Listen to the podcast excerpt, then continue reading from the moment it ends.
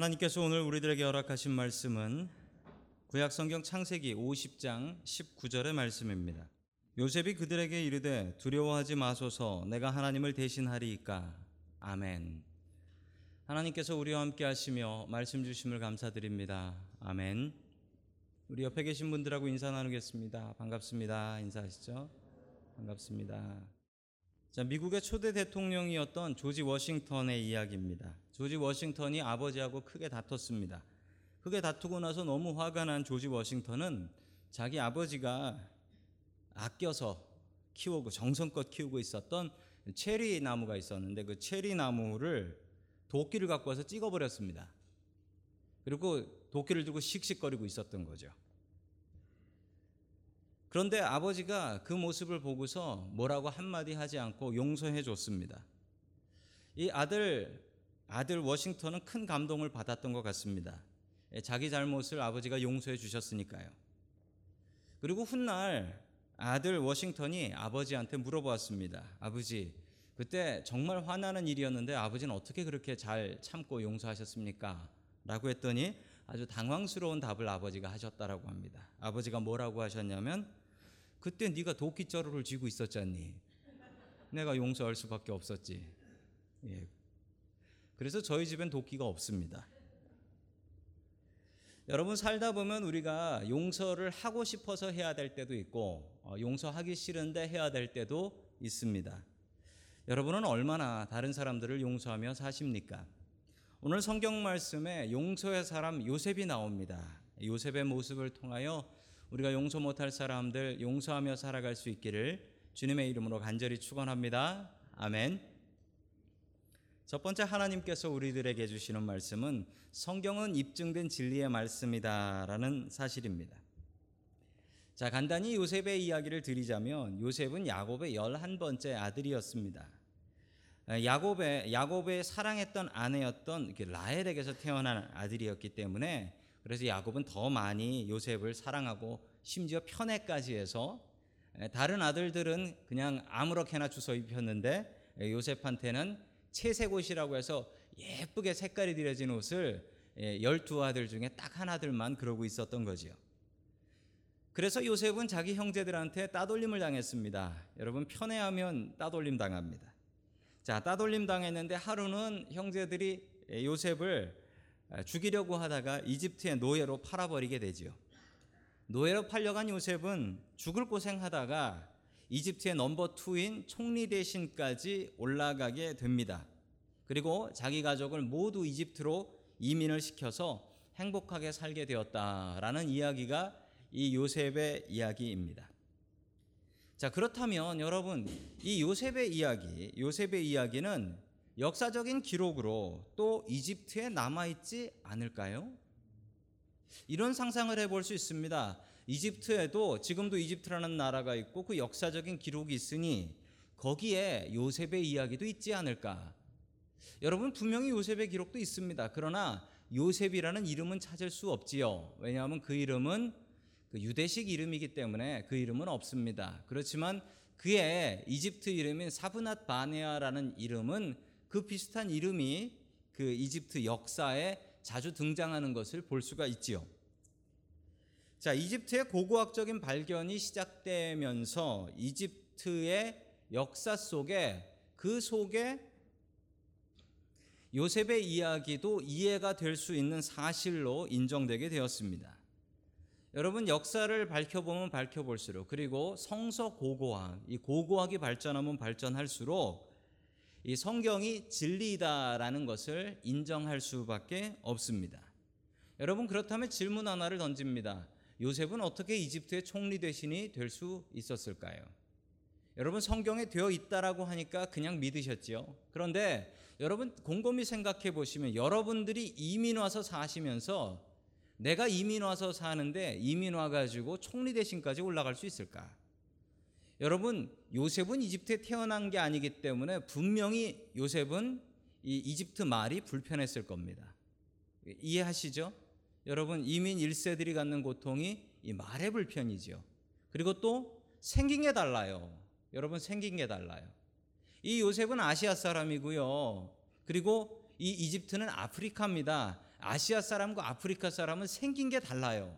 여러분 어떻게 생긴 게 다른데 총리 대신까지 올라갈 수 있었을까요?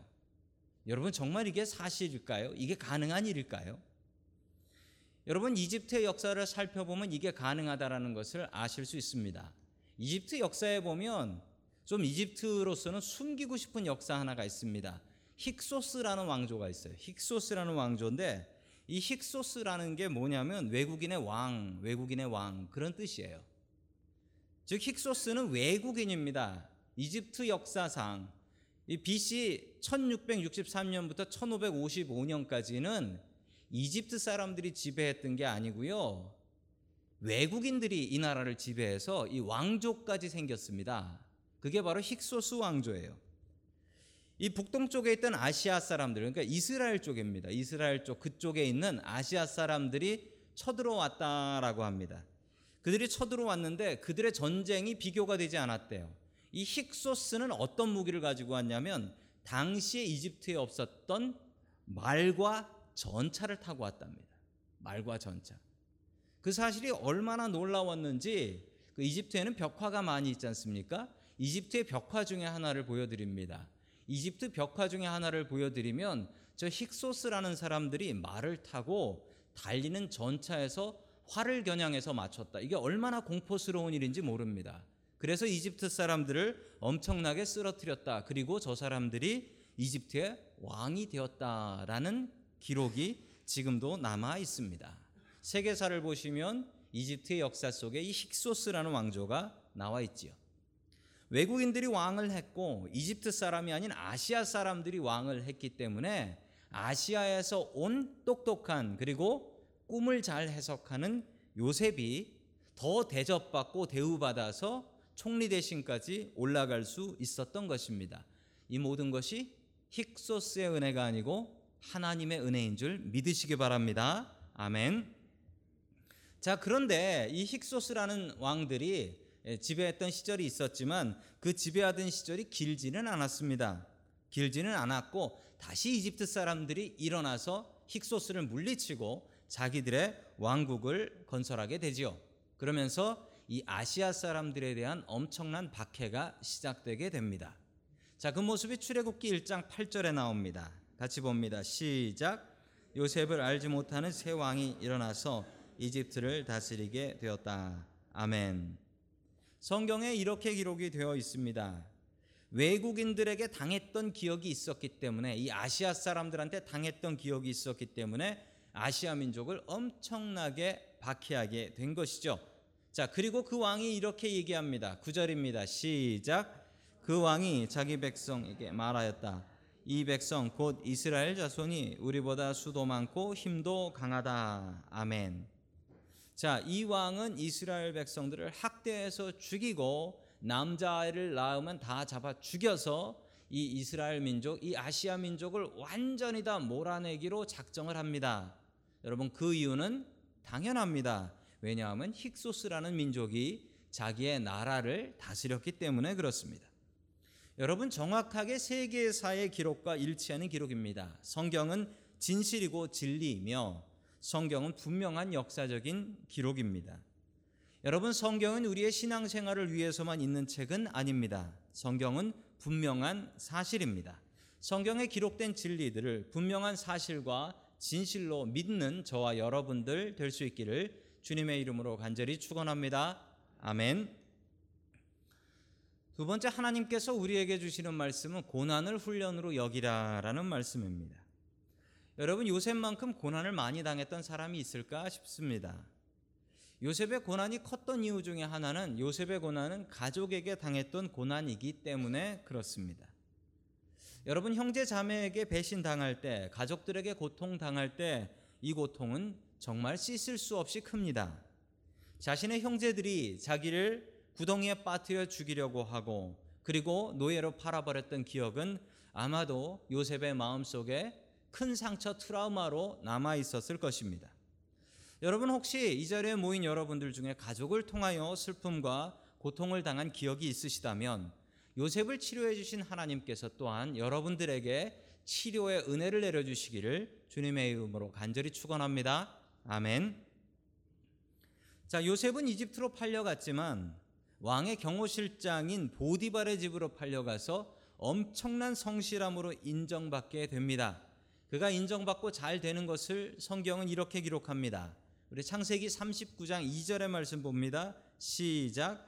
주님께서 요셉과 함께 계셔서 앞길이 잘 열리도록 그를 돌보셨다. 요셉은 그 주인 이집트 사람의 집에서 살게 되었다. 아멘. 요셉은 항상 어디서나 최선을 다하던 사람이었습니다.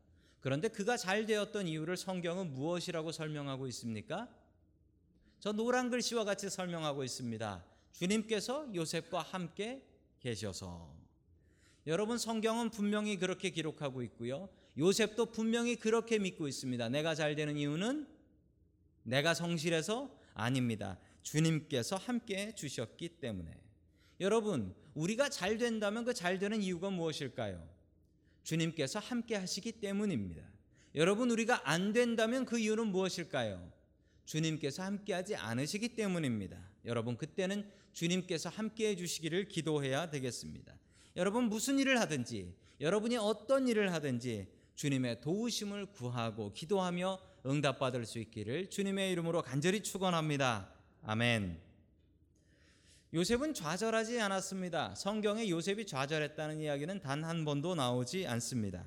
그러나 여러분 성경에 나오지 않았다고 요셉이 좌절하지 않았다라고 생각하시면 안 됩니다.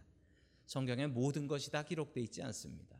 여러분 요셉도 사람입니다. 형제한테 그렇게 버림받고 그 괴로움을 당하는데 여러분 요셉이 괴롭지 않았을까요? 여러분 성경에 요셉이 얼마나 괴로웠을지 그 괴로움을 짐작해 볼 수 있을 만한 말씀이 나옵니다. 우리 창세기 45장 1절입니다. 같이 읽습니다. 시작. 요셉은 북받치는 감정을 억누르지 못하고 자기의 모든 시종들 앞에서 그만 모두들 물러가라고 소리쳤다. 주위 사람들을 물러가고 요셉은 드디어 자기가 누구인지를 형제들에게 밝히고 나서 한참 동안 울었다.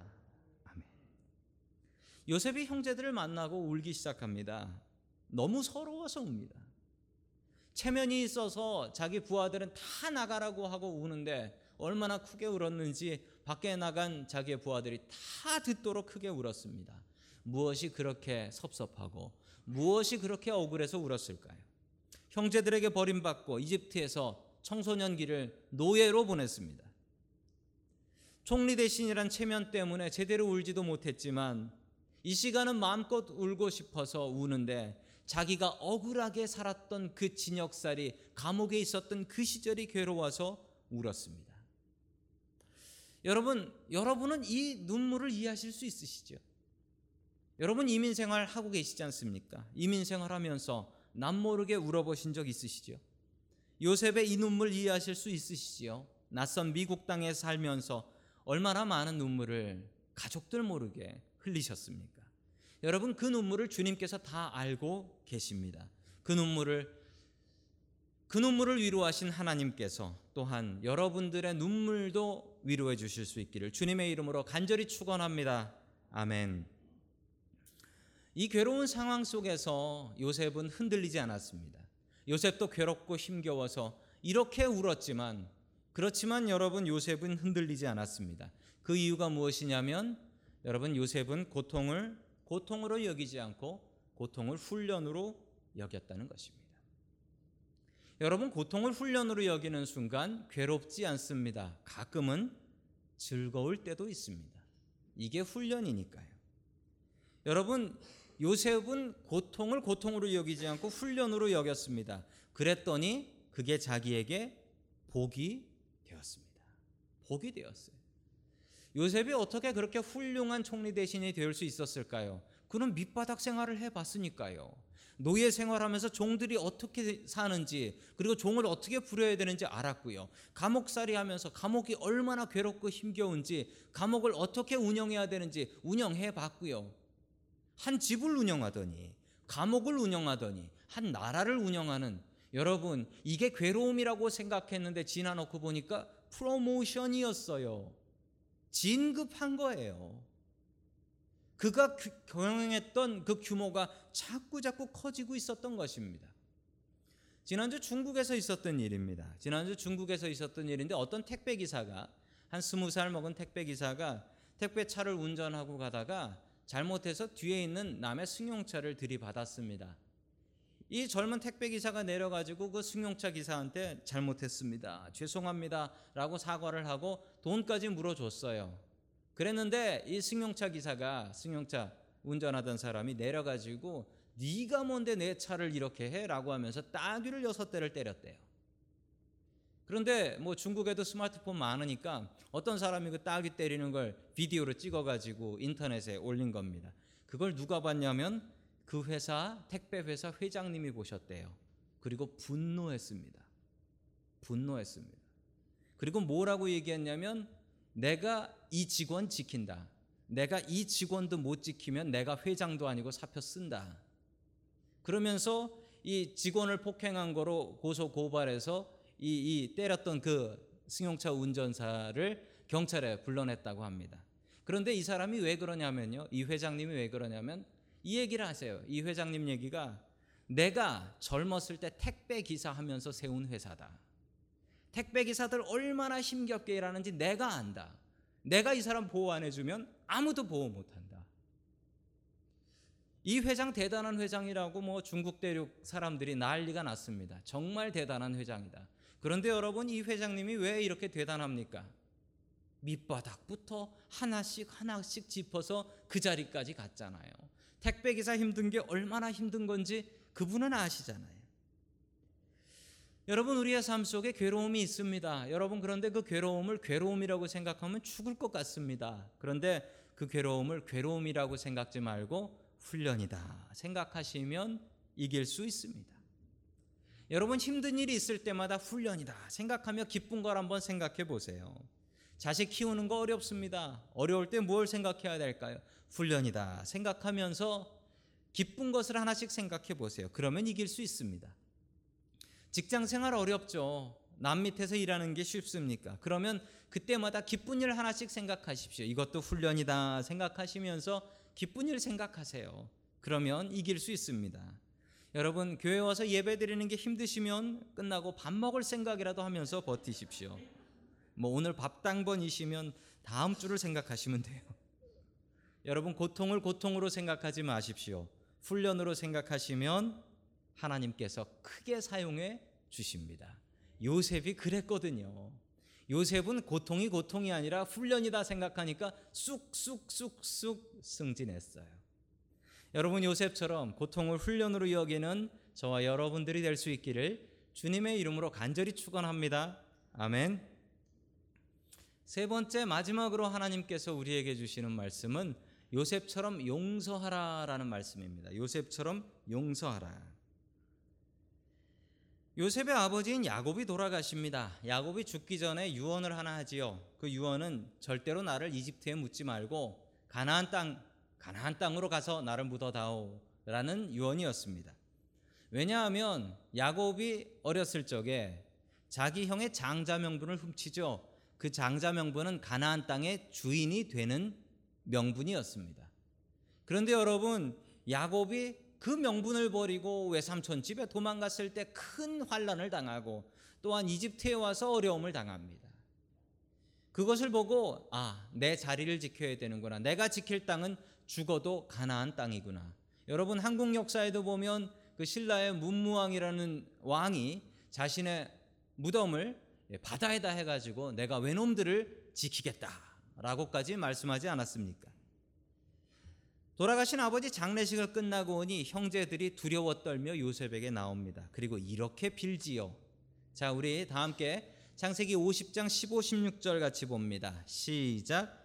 요셉의 형제들은 아버지를 여의고 나서 요셉이 자기들을 미워하며 그들에게 당한 온갖 억울함을 생각이 들어서 요셉에게 전가를 보냈다. 아버지께서 돌아가시기 전에 남긴 유언입니다. 아멘. 요셉의 형제들이 야 아버지 때문에 저 요셉이 우리한테 복수를 하는데 아버지가 돌아가셨으니 복수하면 어떡하나라고 해서 전가를 보냈다. 이 전갈이 스콜피온이 아닌 건 아시지요? 예. 메신저를 통해서 메시지를 보낸 겁니다. 자, 왜 이러냐면요. 여러분 형제들이 언제 가장 많이 싸우는 줄 아십니까? 형제들이 제일 많이 싸울 때 부모님 두 분이 돌아가셨을 때예요. 요번에 한국 가서 어떤 목사님을 만났습니다. 그 목사님이 얼마 전에 어머니, 아버지 어머니께서 다 돌아가셨는데 근데 참 기가 막히게 한 분 돌아가셨을 땐 괜찮은데 두 분 다 돌아가시고 나니까 형제들이 그때부터 싸우기 시작하더래요. 뭐라고 싸우냐면 그 조의금이 들어오잖아요. 부조금이 들어오는데 그걸 갖고 내가 온 사람이 많으니까 내가 더 많이 가져가겠다. 그러면서 내가 부모님을 모셨으니까 이건 내가 더 많이 가져가야 된다. 그러면서 싸우더랍니다. 그리고 싸우고 형제들 간에 얼굴도 안 보더래요.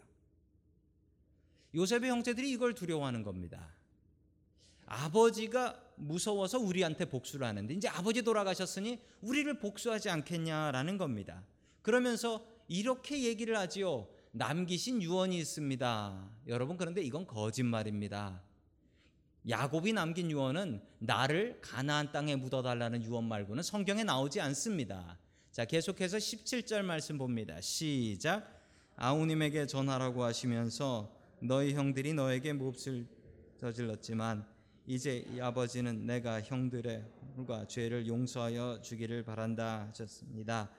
그러니 아우님은 우리 아버지께서 섬기신 그 하나님의 종들이 우리가 주인 죄를 용서하여 주시기 바랍니다. 요셉은 이 말을 전해 듣고서 울었다. 아멘. 왜 울었을까요? 지금 하는 얘기 좀 보십시오. 아우는 님이고 형은 형이네요.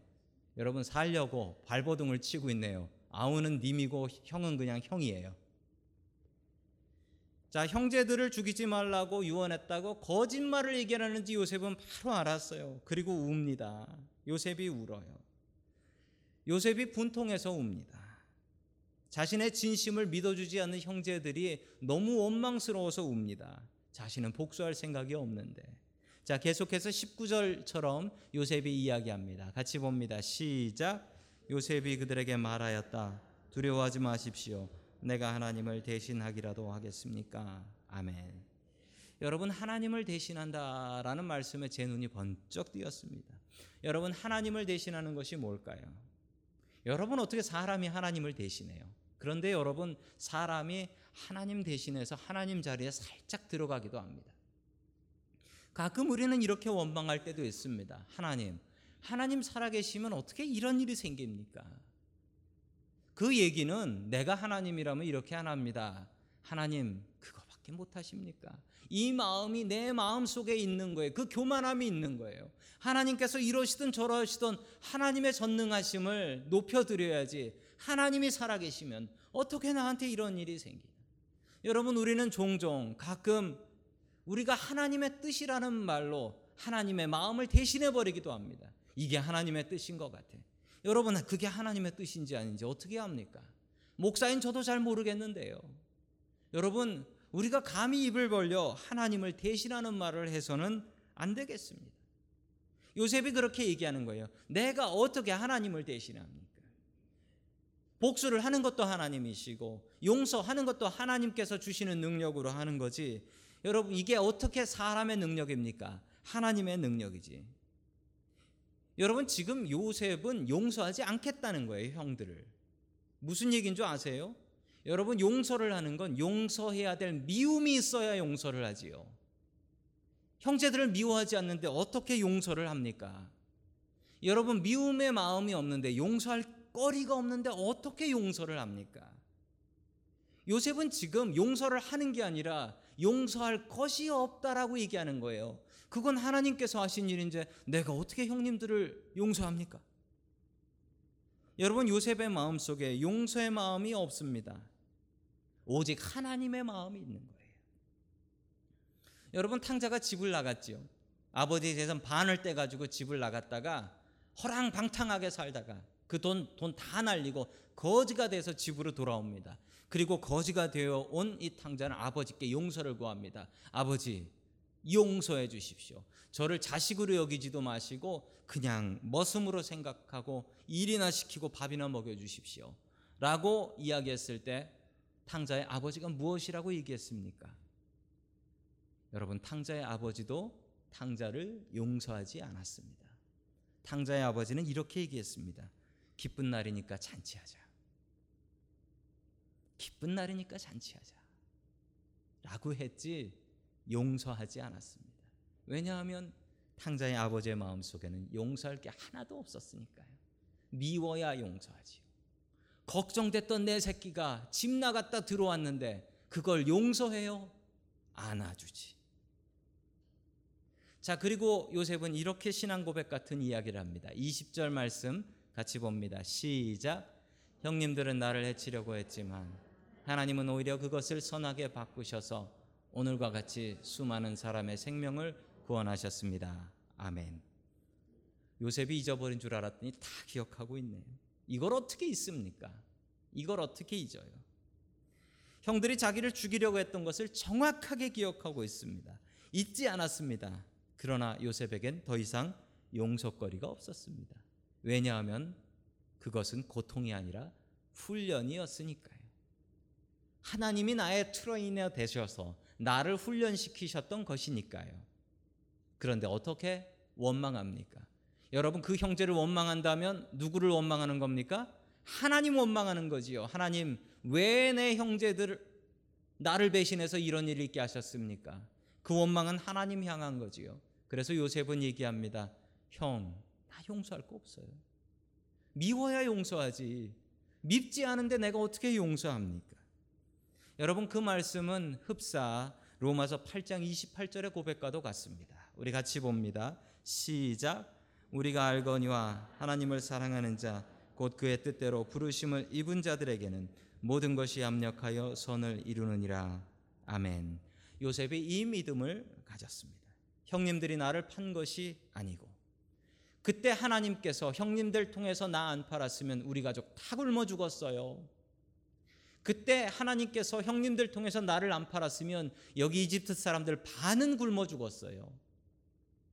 그게 형님들이 나빠서 그런 게 아니라 하나님께서 하신 일입니다. 얼마나 아름답습니까? 형님들은 용서를 구하고 있고 동생인 요셉은 용서할 게 없다고 이게 다 하나님의 은혜다라고 이야기합니다. 은혜 아니면 우리가 설 수가 없습니다. 이게 모두 하나님의 훈련이었던 것입니다. 제가 어떻게 형님 용서합니까? 제가 어떻게 하나님을 대신하겠습니까? 하나님께서 하신 일입니다. 용서할 게 없어서 저는 용서 못 하겠습니다. 여러분 이게 진정한 용서입니다. 진정한 용서는 용서할 거리가 없는 겁니다. 여러분 용서하기 힘드시다면 아예 미움을 없애십시오. 미워하지 않으면 용서할 것도 없어집니다.